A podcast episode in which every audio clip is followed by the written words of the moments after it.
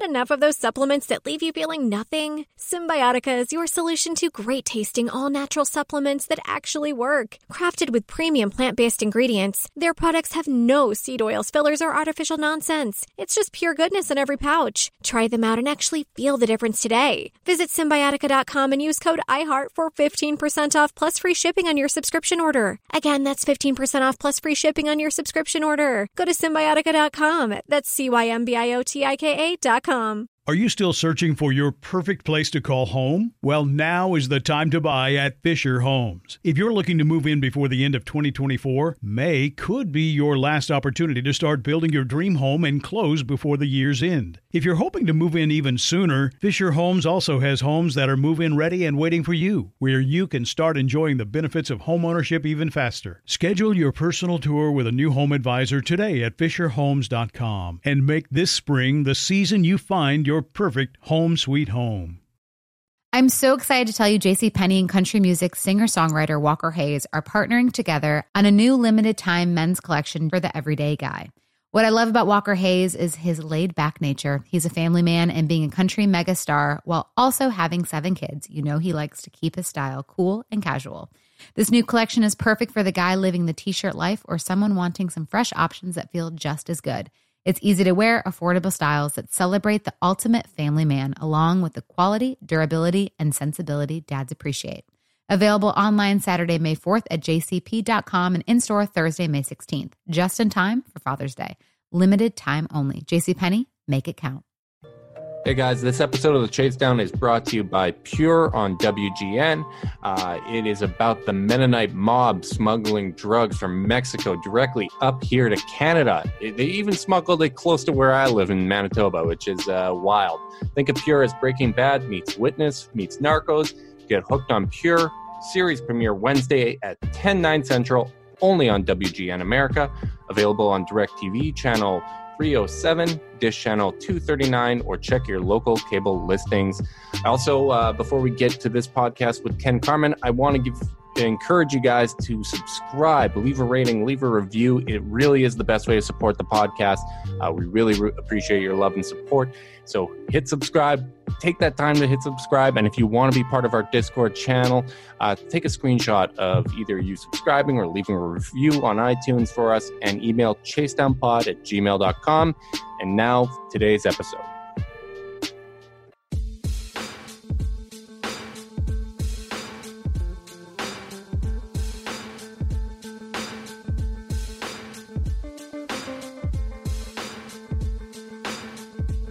Welcome to the Chase Down Podcast. I'm your host, Justin Rowan. Uh, the Cleveland Cavaliers have won the uh, the Zion battle against the Chicago Bulls. Uh, they put up an embarrassing performance, but it helps. Uh, actually, it doesn't really help the lottery odds because the bottom three teams have the same lottery odds. That's great. Uh, so, uh, obviously, the team isn't too good right now, but we we still got a good podcast for you. with me today is my co-host Carter Rodriguez. Carter, how's it going, buddy? Uh, it's going good. I'd just like everyone to know that before we started rolling and before our esteemed guest joined up, uh, you tried to play devil's advocate for this team. and uh, after a 16 point home loss to the Chicago Bulls, and uh, I haven't forgiven you yet. That's okay. I mean, you, you, haven't forgiven me for so many things that I, I, I, don't think you're ever going to cash that in or hold me accountable. So I appreciate that. Uh, but fair as you mentioned, we do have a great guest uh, today uh, from 923 The Fan, uh, the man, the myth, the legend. If you know us and not Ken, I really find that hard to believe. I don't think that uh, that Venn diagram is very big, but Ken Carman is joining us. How's it going today, man? Hey guys, thanks for having me. Appreciate having you on. There's no way there's there's got because remember you guys talk a lot of basketball and we always end up talking a lot of Browns. So there's definitely people who who have heard of you guys and listened to you guys and have never heard of me. well, I actually no think that's, that's not true. Go ahead. I actually think that's an interesting spot to start the pod because go ahead. Uh, you know, we we were kind of talking about what we wanted to talk about with you, and for the majority of our time being Cavs fans, um, you know, we're we're two youngish guys. Uh, starting to get washed up, but we're not quite there yet. Uh, majority of our time being Cavs fans, the Cavs have been better than the uh, than the Browns by a pretty significant margin. Um, especially, obviously, the uh, the entire LeBron stretch, uh, part one and two. How have you kind of sense? How do you kind of sense the uh, hierarchy in the city now that Browns mania is starting to pick up? I, you know, I still don't have a full gauge on it just yet. Like Lima and I, we would discuss it, and I would never really, I would never really, I could never really disagree with them because I, I wasn't sure because um, there were so many people who were of a you know of older age in, in their 40s and 50s who you know tell you about the good old days when the Browns were really really good and just how much they dominated the city and you Lima and I would talk about like man you know if you're 30 if you're about 35 36 somewhere in there younger you really don't have any good memories. I mean really strong consistently good memories of Browns football. But there have been some really good Cavs seasons and and people like a winner. So it was a question of whether or not for a younger generation, the Cavs are actually the dominant team. And I think that I think that this last, you know, the, the LeBron years and even a little bit when we were really young and there were some good basketball teams then and we all have our favorites from the old days. I, I think that's really helped improve the status of the Cavs. There was a time where the older people would tell you that they were they were just about dead. And that a guy like I don't know if you guys have ever talked to Kenny Roda, Kenny Roda would always talk about when we were kids mm-hmm. uh, that they might leave. Like they, they could go, they could go. You don't know how lucky you have them, this, that, and the other.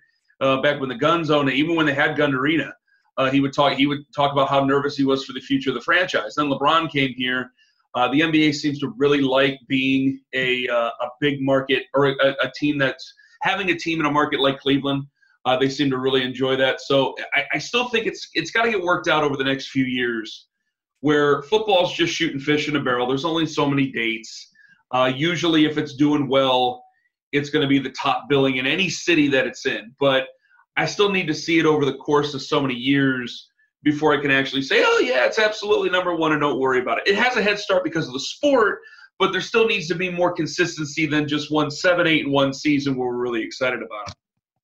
Yeah, that makes sense. Um, I, I do get the sense that everyone has, if anything, the Browns kind of resurgence has given everyone kind of just an excuse to ignore the Cavs. Which, boy, do we wish we had that excuse. We, Justin, we we I remember a couple years ago we joked about after a, a series of particularly uninspiring play, just starting the episode and pretending we were an Orlando Magic podcast. Now, yeah, I, yeah, yeah we that, should have done that this. Year. yeah, that was definitely a good bit, and and it's been an interesting experience because I've talked about this before, but especially as someone that is an outsider, at least from the Cleveland sports. Well, both market. of us are, you know, like I'm from Columbus, which is closer, but neither of us have a finger on the pulse. Slightly, slightly closer drive than Winnipeg, but um, just a little bit. I, I just remember through uh, the first time when LeBron left, like that was actually the the period that really solidified it for me as, as a Cavs fan because that's when I could really identify. And I, I, find there's so many similarities between the Cleveland and Winnipeg sports uh, kind of psyche where you have mm-hmm. two cities that both cities had lost their their favorite team. Winnipeg's obviously a hockey town. We lost the team. We got it back. Cleveland had the same thing with the browns. Kind of that underdog mentality. And uh, I, I, found that kind of the sharing those emotions and, and kind of sharing the the disappointment uh, was actually what kind of solidified it. But then this year is just totally different because then I mean I, I could watch the games and, and kind of check out if I needed to. But this time around, there's no escaping. It's basically like Clockwork Orange, where my eyes are just now we're paid to do it. Damn it! I, I do wonder if because uh, I do feel like that first post decision Cavs team especially early on. Obviously, they were terrible, um, and a lot of people stopped watching. There was at least a certain energy around this team um, yes. early, and I and I just wonder if like the way that we all seem to mostly be at peace about LeBron leaving this time has kind of led to an indifference with this Cavs team from the fan base at large. You know, it's like there's no fu or regional pride in saying, "Hey, this is still our squad." like it was when you get spurned on national television. Do you think that's fair, Ken? I think it's absolutely true. I, I think it's absolutely true because they they didn't win the first time. Now they've won. I don't know how you guys feel about the Lakers. I've seen the Lakers about six or seven times this year, and I see I've seen them with and without LeBron. Um, they seem to be treading water to me. I, I mm-hmm. know that you know, well, they, they can get this and that and the other.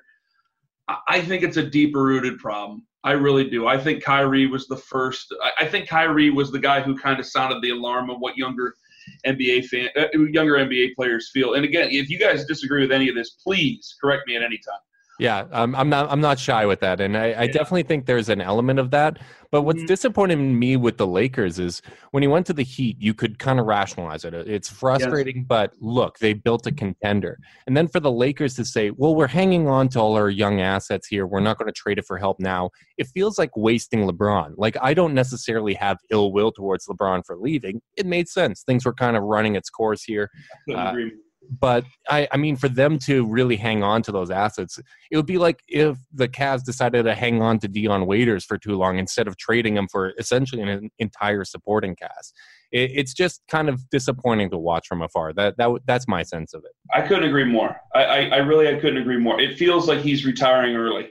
Yeah, um, yeah. Making almost, it's, there's yeah, just like not much talent. Consulting. Yeah, like he's consulting with the Lakers instead of like, are you going to compete? Are you not? Are you just waiting around?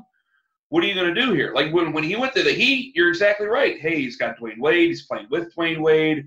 Bosh is there to round it out. It's a big, big deal. Now it's just, well, he's in LA because all his businesses are there. Like, what does that mean? well, maybe maybe we'll all feel stupid when Anthony Davis just ends up there, you know, like um but as of now, just I I'm very uncomfortable and I think I kind of come down the same way as I don't have any ill will towards LeBron, but I'm just kind of I feel resentful that the Lakers are kind of taking this this great gift, which is having LeBron on your team, and sort of just like squandering it.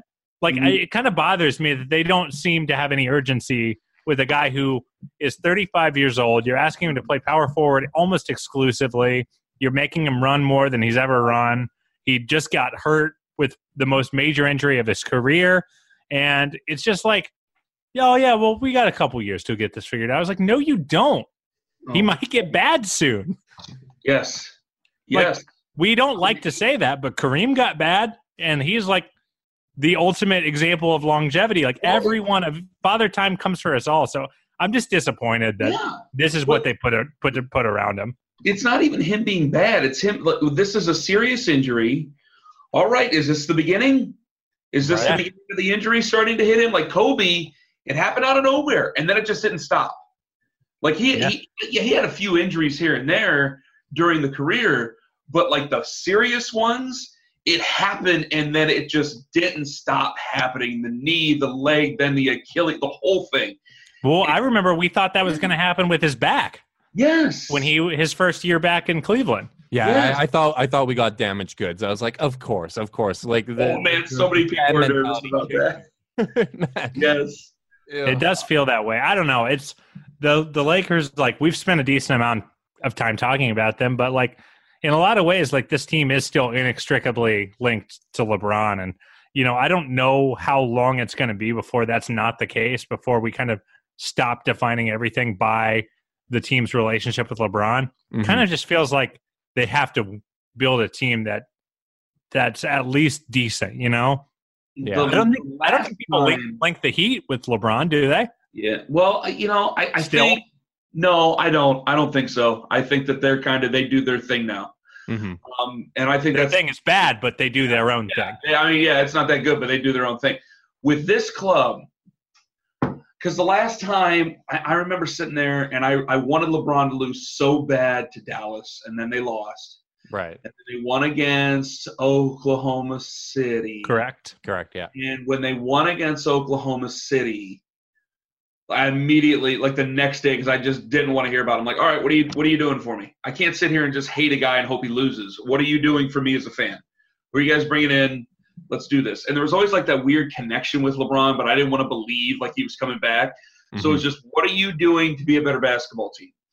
And now there's, I don't know if there's any sort of hard line that I can draw that would make me switch and go, what are the Cavs doing? It's either LeBron retires, which that's not going to happen, you know, really anytime soon.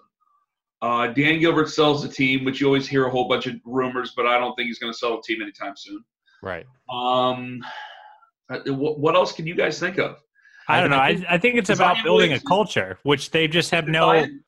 I, I don't think it's one player. Ken. Yeah. Like I think I think it's I think it's about building a culture that exists outside of the the the magnitude of LeBron. Like it's here's what Cavaliers basketball is. Like at any point, what has Cavaliers basketball been? Sans LeBron uh, in the four years he was gone while he was in Miami, and the one year he's been gone so far. It's just been nonsense. It's just been garbage. Rid- Like- well, it's, yeah, it, like the ridiculousness of just every like the everyday minutia has still been weird. Yeah, there ain't no grit and grind here. There isn't like some cool like or even like the Celtics, like you know, last year or two years ago, where it's like, hey, you know, these guys are gritty and figure out how to win games. Even they're more than the sum of their parts. Like the Cavs have never been more than the sum of their parts. So Uh, if they, just- no, I'm sorry. Go ahead. Go ahead. No, no, I, I was just going to be depressed.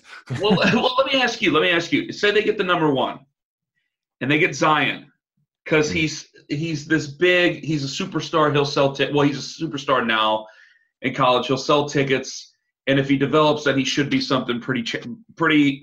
It should be franchise changing. It'll it'll still be a little bleak here in the first couple years, Sure. but it'll it'll it should be franchise changing.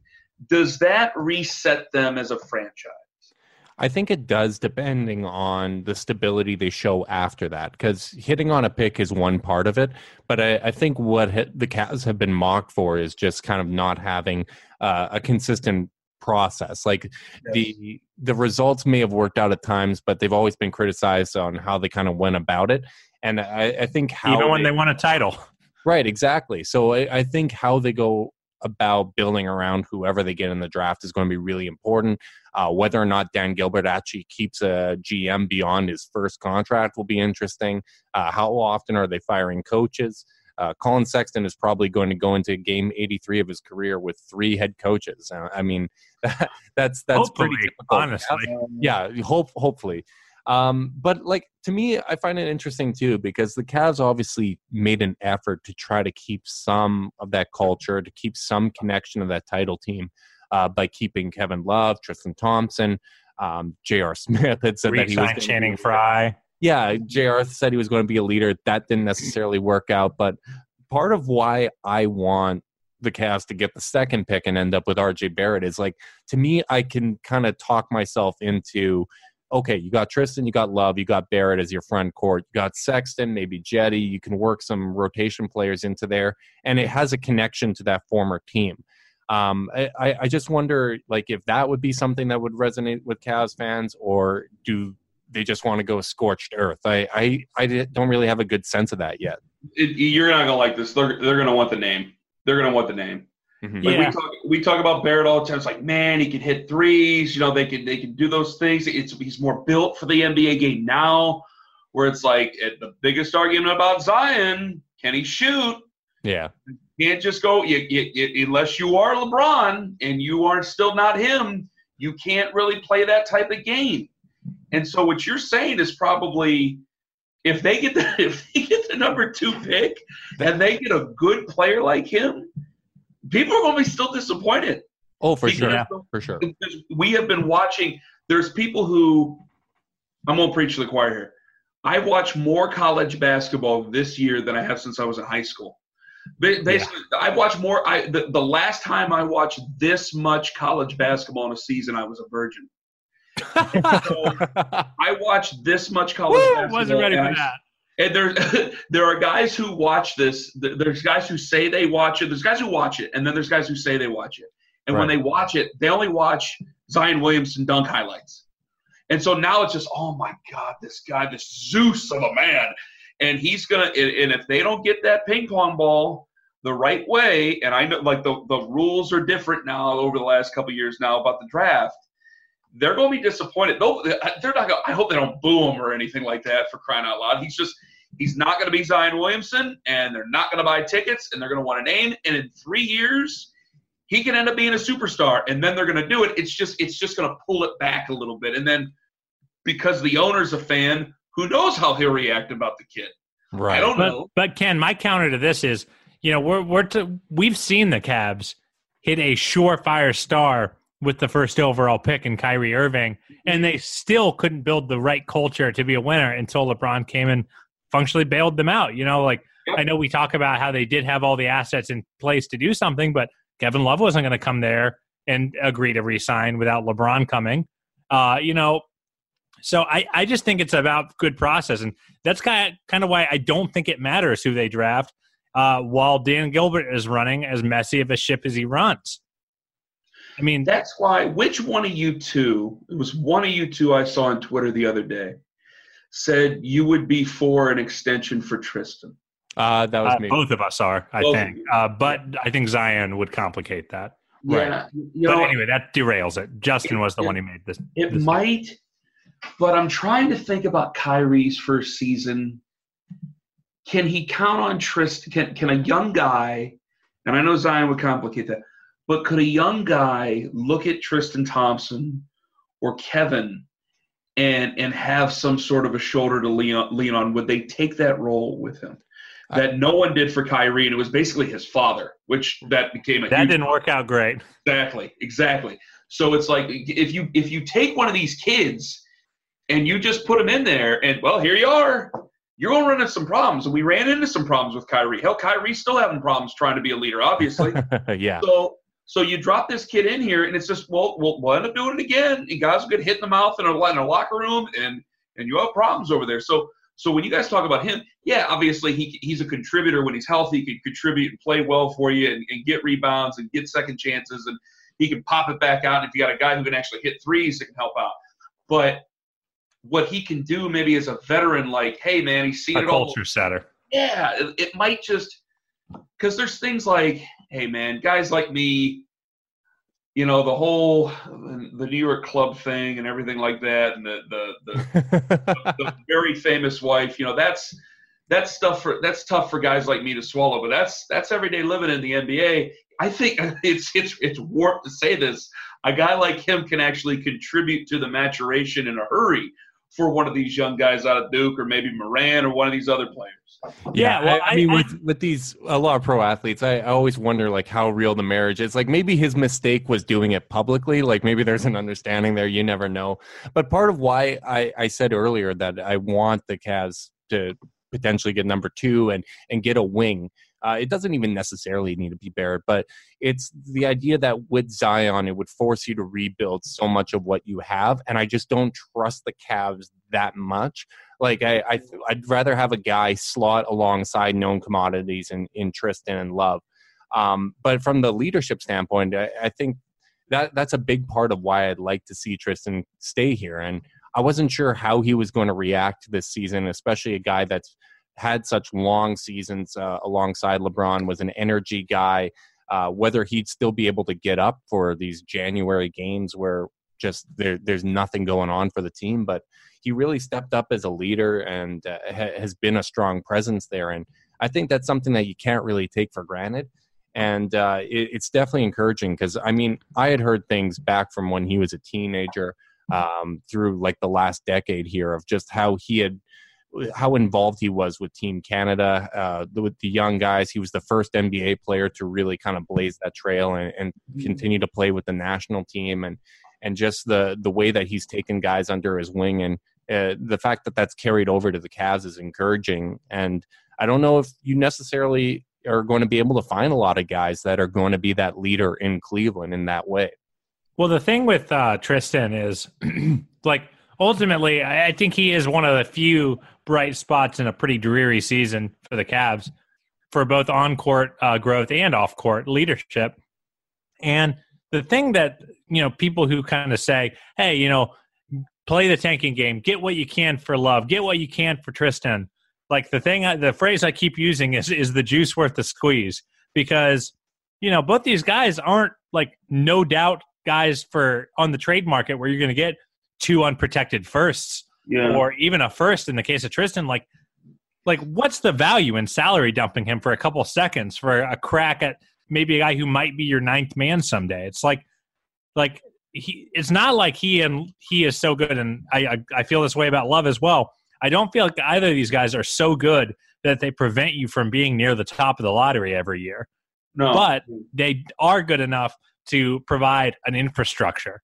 Um, look at how Colin Sexton has struggled without an infrastructure, without love, with Thompson in and out of the lineup. With you know, I think Justin said before the pod, the Cavs are down like six, seven rotation guys, um, and he's really struggled because the Cavs haven't created an environment that uh, is capable of fostering much growth. Should I be worried about him already long term? Uh, maybe. I don't know, man. Like he, I think, I think there's a world in which we can both acknowledge he has not been good. He's not been good for long stretches. Um, but he also hasn't really had the chance to be good. Uh, I think that the stuff he's not, you know, I was saying this, I was uh, doing, uh, I was actually doing a hit on 92 uh, 3 uh, with Jake Chapman, uh, I think just a couple days ago. And I was just saying that, you know, all of these things that he's just mediocre at, like his handle is just okay right now. The Mm-hmm. jumper can't really pull from, pull off the dribble. Uh, you know, if just one of those things goes from meh to good in the offseason, everything gets easier. Uh, the problem is that nothing is really at the level it needs to get to right now, uh, and it's kind of making making him hard, making it hard for him to see, succeed in any area. But once you have something you can really lean on, other than just I'm fast, uh, I, I think maybe things start to look different. And we know he's a guy with a kind of a famously good work ethic, good competitor, but uh, it's been pretty ugly as of late. Yeah, you know, I, I just think he's. it- It's almost like he's trying to find his rhythm. I forget which game it was. It might have been the Utah game. Uh, that was an ugly game. Which one was it? God, he was. He turned right around. Lima like called me during it. And he goes, "Did you see what he did?" And I go, "What?" He goes, "He goes, man, they're losing by twenty. He's turning around and he's, he, you know, he's talking, you know what?" And they're just, I mean, they're making fun of him. He goes, they're Yeah. making fun of him out there, and it's making him mad. And now he's just out there just chucking everything. And good God, he goes, he's there's nothing. He's not. I, I go, well, he's getting minutes. He goes, doesn't matter. He's not learning anything. Yeah, yeah, Well, well, I that's mean- definitely. And that's why you don't fire your coach four day, four Yeah. games in the season, Ken. Because now your whole coaching staff is asleep at the wheel because they know they're not working towards anything. God, I want to say it was that. It might have been. It, was it that? Was it Indiana? I forget which one. He calls me up because he goes, he's cussing at the bench. He's down twenty. He hits a shot. He's cussing back at the bench. He goes, they're making fun of him. He goes, these are worthless minutes. He's not. It's it's just making him angry. Like he was upset about it. He is worried. Mhm. And Yeah, I mean, there's cause for concern. I think it is not a lock that this kid turns into a good player right now. And Yeah, and, but know, I, I think Johnson the and I paint a rosy picture, but it's been pretty ugly. Yeah, the, I think the encouraging thing would be how he takes a disappointing season and these lost minutes and, and what he focuses on in the offseason. Because as you mentioned, he does have a good work, work ethic. And I think a work ethic is tougher to teach than a lot of the other skills. Like he's displayed uh, an ability to draw contact at times, he's displayed an ability to pass at times. Um, it- it's not like those are absent skills. Um, but uh, I mean, he was a flawed player coming in you don't necessarily get a building block with the eighth pick very often. Uh, there's obviously reasons for concern, but I, I think there there's some reason to believe that he might turn into kind of a, a starter or a rotation player at the very least. Um, but yeah, as you said, a, a lot of the season is just kind of lost minutes for him, and and that's definitely just for everyone for everyone man that's what's so disappointing and that's what has that's just been the way it's going to be like you, your coaching staff I, I don't get ken do you get the impression that this coaching staff is super engaged no, i I, sure don't don't get the I don't get the impression anybody's engaged. I think how could you be I- I think in a lot of these games, like today, they came around, they came out, they fart around the whole game, and uh, the Bulls are doing it too. So you know, I, but you know, I, I kept hearing this this thing over the last couple of weeks. I'm not gonna I'm not gonna name names, but I'm getting well, Ken. I mean, it's just it's it's refreshing to see this team just try to build. I'm going build what? What are they Yeah. building? You got guys who are upset. Well, you got Jordan Clarkson who's talking. About, I mean, it just feels like they're using. And now I'm getting upset. I'm getting flustered. We're, we're using Kevin Love, his absence. We're using these guys as an as as some sort of an excuse. Well, you know, Tristan isn't here, and and, and Kevin isn't here. And I'm going, okay, so that gives you that gives you just every right and just an excuse to go lay down, because you don't see it. It feels as if wh- what it is now. It's already an NBA hell. Mhm. Now it, it changes. God, it's such a bleak thing to say. It changes once you you know you get some draft guys and you can still be bad record wise and still play fun basketball. And Look at the Nets the last couple years. Nets Yeah, have been fun yes. to watch. Yes. You can you can okay, I can see these guys in a couple years. Hey, these guys are really starting to to get the get the look of it. Yeah, they're gonna have terrible nights, they're gonna have stupid nights, they're they're gonna be pointing fingers at each other here and there, but they can develop and they can do that. Right now, we're just stuck in this holding pattern, watching them thinking, all right, I guess, you know, when's the draft? What, what's going to happen here? What can I unload for this? What can I do there? And, and it sucks because we're coming up with all these ideas, and you guys just hit it on the head. There's nothing you can do. I can't trade away Kevin Love for unprotected first round picks. I can't do the same thing with Tristan Thompson. So what am I supposed to do? Well, I'm supposed to sit here and watch this team get blown out by 20 every night, and it would be fun if they seem to be trying. It's just empty, hollow points that they put in. Well, I- I- Yeah, Ken, this is a, this is my whole point. Is that there's no organizational structure or clarity. This is a team that lied to itself all summer about how they were going to be a playoff team, and then when they got smacked in the mouth by reality, they fired their coach six games. Was it four or six games in? Yep. Either way, not very many games, and now now you're dealing with a lost season with 76 games to go. They have been playing out the string Yes. since game seven. How are you supposed to succeed in that environment? And, and my problem was, and I do this, is that I, I feel like I'm part of the problem because I signed off on it. Like when they signed Kevin, I'm going, well, you know, I can't, like Lima was insane. And I, ju- I always use him as the reference because I'll never say I know more basketball than Lima. Mhm. Um, and I just, he's the guy I always talk to it about. So I'm sorry for always referencing him. No Um, problem. I always Um, I always say I know more about basketball than Justin, so it's kind of interesting. Yeah, there you have go. There you go. but but I, I, I'm going well. You know, you can't fault a franchise for for still trying to make the playoffs and still trying to entertain the fans. And then they go out and they did what they did at four what four games into the season or whatever it was, six games into the season. And I'm thinking, man, you you didn't even get. There's no adversity. You just started off the season Yeah. Yep. and, and you're firing guys and you're just you're just doing everything you're doing everything that guys accuse you of that fans get mad at them for saying because it's the truth All right, guys, we're going to get back to our interview with Ken Carman in just a second. Uh, but right now, I want to talk to you about one of our sponsors, and that is My Pillow. And like the rest of us, you probably made a New Year's resolution this year. If you're planning on eating better, exercising more, being more patient, kinder, or whatever else, it all starts with a good night's rest.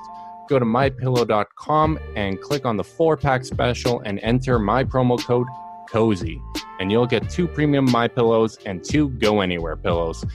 It's amazing what a difference a great pillow makes. If you go to mypillow.com right now and click on their four pack, shipping is absolutely free. That's right, no shipping. Zippo, zilch, nada.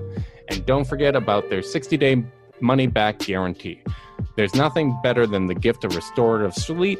Go to mypillow.com, click on the four pack special, and use my code cozy to get two premium pillows and two go anywhere pillows. mypillow.com or call 1-800-966 1472 and remember my po- promo code can be used for any offer on mypillow.com again that's promo code cozy. And now carter why don't you tell us about our other sponsor Well, Justin, while you're getting uh, while you're getting cozy with your My Pillow, why don't you uh, binge some television? You've heard plenty of stories about drug cartels. They're all over the news, Justin. But the crime ring you've probably never heard of unless you listen to this podcast every week. It's one of the most dangerous in the world. They are the Mennonite mob. You heard right, Mennonites. 99% of them are kind, God fearing people. I'd even nudge that up to 99 and a half. But there's one group that has smuggled millions of dollars from nar- of narcotics from Mexico to Canada, up where you live, probably to you. Who's to say? Wednesday, starting January 23rd at 10 9 Central, WGN America presents the new TV series Pure, based on the true events of the Mennonite mob. Show is about Noah Funk, the newly elected Mennonite pastor, who is determined to rid his community of the drug cartel. But Mr. Funk finds himself way in over his head, and the good pastor, along with his wife, will do some very bad things, all in the name of protecting their family. Think of Pure as Breaking Bad meets Witness meets Narcos. I've actually never heard of Witness, but I've definitely heard of the other two, and they're very popular. Get hooked on Pure Wednesdays starting January 23rd at 10, 9 Central, only on WGN America. WGN America is available on Direct TV channel 307. Dish Channel 239, or just check your local cable listings for the channel in your area. Yeah, and I didn't necessarily buy the the whole playoff thing either. And I think Kevin Love needing foot surgery just kind of reset the calculus because they're like, okay, we we have a bunch of specialists that need to play alongside a, a, high usage guy, and the only guy capable of playing that high usage is now gone with foot surgery. So at that point, they were just selling everything off, and I don't know if Ty Lue wanted out too, and it was a mutual thing or what the deal was, but it, it, was obviously dishonest from the beginning. I thought it was an attempt by Dan Gilbert in the front office to try to have trade leverage uh, with Kyle Korver, George Hill, and the other veterans that people figured that they'd either be moving or buying out. And obviously, it's also it's trying to sell the fans on it too, who were forced to buy season tickets in like January of last year, January and mm-hmm. February of last year, and obviously there there's not discounts coming without LeBron uh, leaving. So that's uh, that's obviously a tough pill to swallow for a lot of people. And, and it's and it's such a double edged thing because it sounds like I'm laying everything in the feet of Dan Gilbert. Well, I have to. He's the owner. Uh, I'm, I'm oh, you on can board go for that. it. You can go for it. Yeah. This is. I'll, tell you this. Yeah. You, you, well, this is going to be something you probably disagree with. Um, I have a theory about Dan Gilbert as the owner. I think the NBA. I know that they and and I, I ran this past I ran this past Lloyd and he got all he, he you know he was all up in arms over it and I go well think about this Jason. well now I love this now go ahead because I because I, I said you know the whole first round pick I knew it was kind of you know BS to begin with but I, I said the NBA those owners and Adam Silver and everybody I don't know about the other owners but I think the league office I know that he's that Dan Gilbert can be difficult at times. I understand that he can be obviously knee jerk in his reactions and can be too much of a fan. And obviously, he wears his heart on his sleeve, and it's just one great big, you know, you know what in contest with everybody else. However, and there is a however, I I am hard pressed to name an owner who's willing to spend, even at his own peril, who's willing to spend what it takes and go into the luxury tax and do all that stuff, and I know I, I, I, you guys might be rolling your eyes. That's fine. Mm-hmm. Who's willing to do that in a market like Cleveland? Yeah, I think the NBA likes that. I think the NBA, like Bill Simmons a few weeks ago, might have been a couple of months ago now, was all up in arms. Cleveland can't get the number one pick again. They don't deserve the number one pick. and as an organization, I don't know if they, I don't think they do. As a fan, I'm like, yeah, Cleveland always gets the number one pick. You go cram it. Mm-hmm. But as as an organization, like no, if I, if we were doing this podcast, we were talking, if we were talking about the Jazz every single year or every single day, no, Cleveland does not deserve the number one pick. But looking at it from from just a business perspective, you have an owner who's willing to go into the luxury tax, who's proven it. He's psychotic about winning. He's psychotic about taking control of his team back, even for the right or the wrong. And if they are able to get a winner, those people will show up again and they will back the owner what it is for I think for the NBA and for their business, I think it's almost a it's a perfect situation. No, I think I, the NBA I, likes having him. I yes. just don't like having him on on my own terms. Like the thing with Dan is, you know, when you have owners that are willing to spend, I think we've seen this with the Knicks under Dolan, who has also written some pretty big checks. Yes. Is you can stumble into some stretches of success, um, but you'll kind of find that no matter what you do, that success is never sustainable because of the, you know, the inconsistency at the very top. True. I, yeah. I just I, don't I think, think that I think that, that Dan will ever lead a. I don't think anyone will ever talk while Dan Gilbert is running this team about what a top-notch organization the Cavs are, mm-hmm. and that's why we. That's why they can't come up with a culture outside of LeBron, and that's why they're as bad as they are this year. Yep.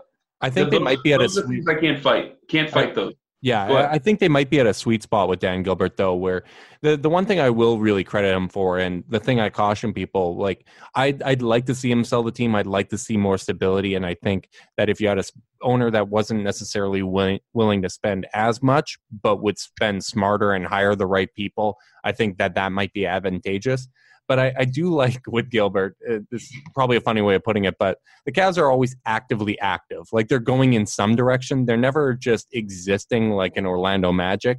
If they're screwing up, it's in spectacular fashion, and that obviously helps us from a content standpoint. They always stay interesting. it also helps them get to the bottom uh, quicker, which you need in the NBA. You need to be at one of those extremes. And the fact that he's willing to spend money now, even with them being so terrible, to take on bad money in order to get additional assets, I don't think there's a lot of owners in the league that would be willing to do that. So I think you're at a sweet spot where he's willing to spend money.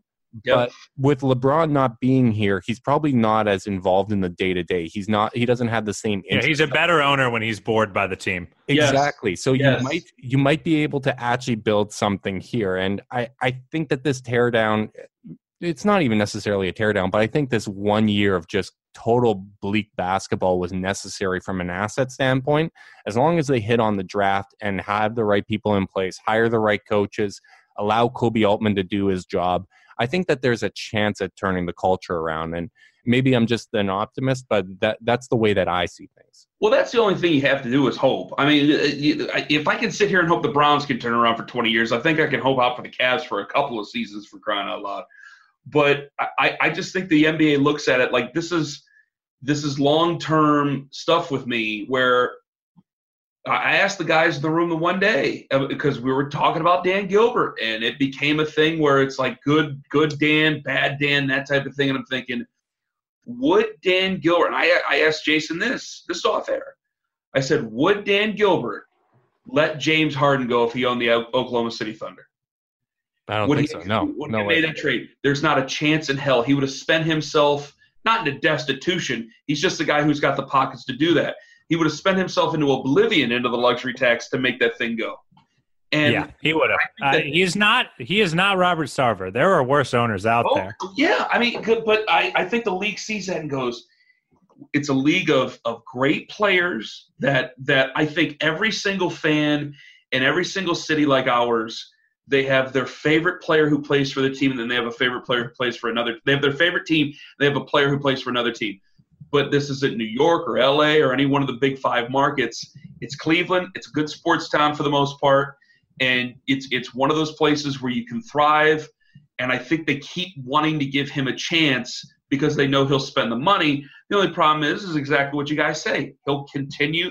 He continuously gets in his own way every other every couple of years, whether it be with the general manager or, or players or something. There's always something that, that that's weird that ends up throwing everything into a tailspin. Yeah, I. That's just. I guess that's just the reality. Hopefully, they can stumble onto something, and maybe he can learn a few lessons. But it just feels like instability is going to be the name of the game. To that end, Ken, I am interested. How would you rank uh, the three owners uh, in Cleveland right now? do you want to just leave it at the side, or do you want to give it a ranking? I think I think Jimmy is starting to turn a corner.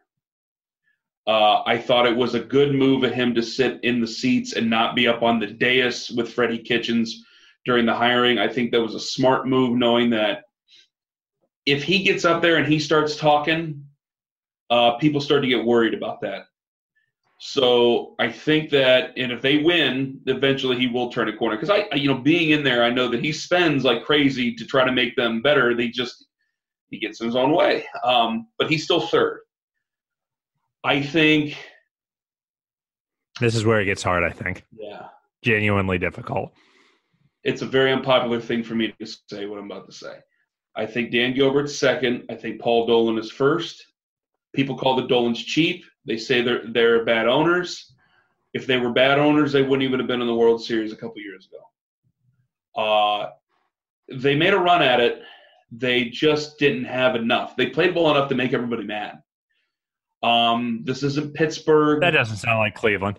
I mean, it's not. It's not. Pitt. I'd rather be here than Pittsburgh. Like Pittsburgh, they had a, what two good years, and then that was basically just the playing game. And they had Andrew McCutchen, and then it all fell apart, and now nobody cares about him ever again. And they sit in that beautiful ballpark, and no one goes in there. Um, you have the Indians where, yeah, we have attendance problems, big attendance problems, and it's it makes you nervous, and it makes you start to think, okay, are they are they just are they just little fish in a big pond? And I think that's probably what it is. I think that they this is going to be nuts. They need a guy like Dan Gilbert. Mm-hmm. They they need Dan Gilbert. Dan Gilbert is the I, have always said he's the the George Steinbrenner of the NBA. Uh, he desperately wants control. I, I I think that he would if if Dan Gilbert owned the Cleveland Indians, you would hear about the Indians in on Bryce Harper, on Machado, Mike Trout, Francisco Lindor extensions. You'd hear about it all. It'd all be believable because mm-hmm. he'll go. He's he's he'll go into his personal. Yeah, the nice thing about baseball is you do have that huge margin for error if you are a reckless spinner. Yes, I think he would be. I think in baseball, he would be maddening at times, but I think he would be so outrageously beloved. Like in, in the NBA, like there's times where it's like, all right, Dan's willing to pony up the money and we're excited about him, but in the, but obviously we just spent the last ten minutes grinding our teeth. Yeah, yeah. I think in baseball he'd be beloved because he's in a he's in a smaller market and be willing to spend like crazy. I mean, you yeah. got like uh like uh, I see the Reds deal. It popped up right on my screen right here. You know, they got the Sonny Gray deal. They got like 18 owners with the Reds, so they have to like basically hand around a coffee can. Dan Gilbert can just do whatever, and and I think that type of thing. When, it, when you think about Steinbrenner, Steinbrenner got banned from baseball. He used to threaten to move the team. People would hate him during the 80s. And by the time he died, he is the boss and everybody loves him and everybody wishes he was back. Right. And I, I see the same thing in Dan Gilbert. If Dan Gilbert switched out the Cavaliers for the Indians, I think it'd be something that, that'd be brilliant some way, somehow. I don't think it'll ever happen. But it, it would be entertaining. Yeah. If he could be the owner tomorrow, I, I, think Indians fans, there'd be some Indians fans who'd be incensed for whatever reason because you know there's there's saber sabermetrics fans, and that doesn't mean they're bad baseball fans. Obviously, it means they're smarter than me. Um, but I think they'd probably be upset, and there would be something that okay, well, we'll see how he runs it because he could always run it right into the ground and spend a whole ton of money. But he would be something that's that's good for it. But I do think that for what the Dolans have and whatever wherewithal they have, over the last 10 years, 15 years, they've been able to draft better, develop, bring guys up. They got as close as any team has ever gotten without winning it. And if they were truly bad owners, they wouldn't even have been in the World Series. So I don't like to listen to the, well, the Dolans suck and the Dolans are bad owners. No, they're not. Um, but if Seems I was like at least a professional now, organization, yeah. if nothing else. Yeah. Which is yeah. nice. Yeah. No, they, they, and, and for all the changes that we have to talk about the Browns and Cavs, we never have to talk about about the Indians. So it, there's consistency there, and you know I'm just like, well, I, I used to, I man, I used to can't, I used to not be able to stand Larry Dolan when I was younger, and I, I just I think it could be so much worse, and it's not, and so it's all right. Dolan one, Gilbert two, Jimmy three, but I, but it, you know if they're in the playoffs next year, hard charging. This. Yeah. well, I, I, I, one part of Dan Gilbert that I do like too is that he's an easy scapegoat, and sometimes that's nice to have. It's nice to have kind of that villain that he's going to help the team, he's going to pay, but he he's also there if you need someone to blame. And um, as much as I don't want to admit that, that's definitely part of the calculus too. But uh, Ken, we really do appreciate your time and you coming on. Uh, this was this was a lot of fun. It, it was a, a, good good insight. Really really enjoyed you coming on here, man. Oh man, thank you guys very much for having. Because I like talking to you guys about this, and I like reading your tweets and stuff like that, just because I know I I do know that you guys know a hell of a lot more about basketball than I do. So it's it's always running about you guys and stuff like that. And I'm not just saying that to kiss your ass. I do absolutely mean that. So thank we you guys very much for having me on. I appreciate it. I appreciate that a lot, man. And uh, a lot of it's just us kind of talking confidently and making it seem like we know what, like we're talking about, but uh, we'll still take your endorsement. So I really appreciate that. Um, you guys make sure you check out Ken on 92.3 The Fan, uh, CBS Sports Radio at night. I got that correct? Mm-hmm. Mm-hmm. Perfect. All right. Oh, and, oh, Saturdays middays now. We just switched. Oh, there you go. Midday. Yeah, so I don't have to do the graveyard thing anymore. Thank God. Oh, that's, Thank that's God. gonna feel nice. Working late is tough, especially with the early morning. It was rough on those Sundays. And uh, if you guys want to uh, support the co- podcast as well, remember leave a rating, leave a review, subscribe. It's the best way to support the show. We really do appreciate all the love and support, and the fact that you guys are still listening uh, with the team being as bad as it is. So, uh, thanks a lot, guys. Thanks, Ken. And until next time, go Caps.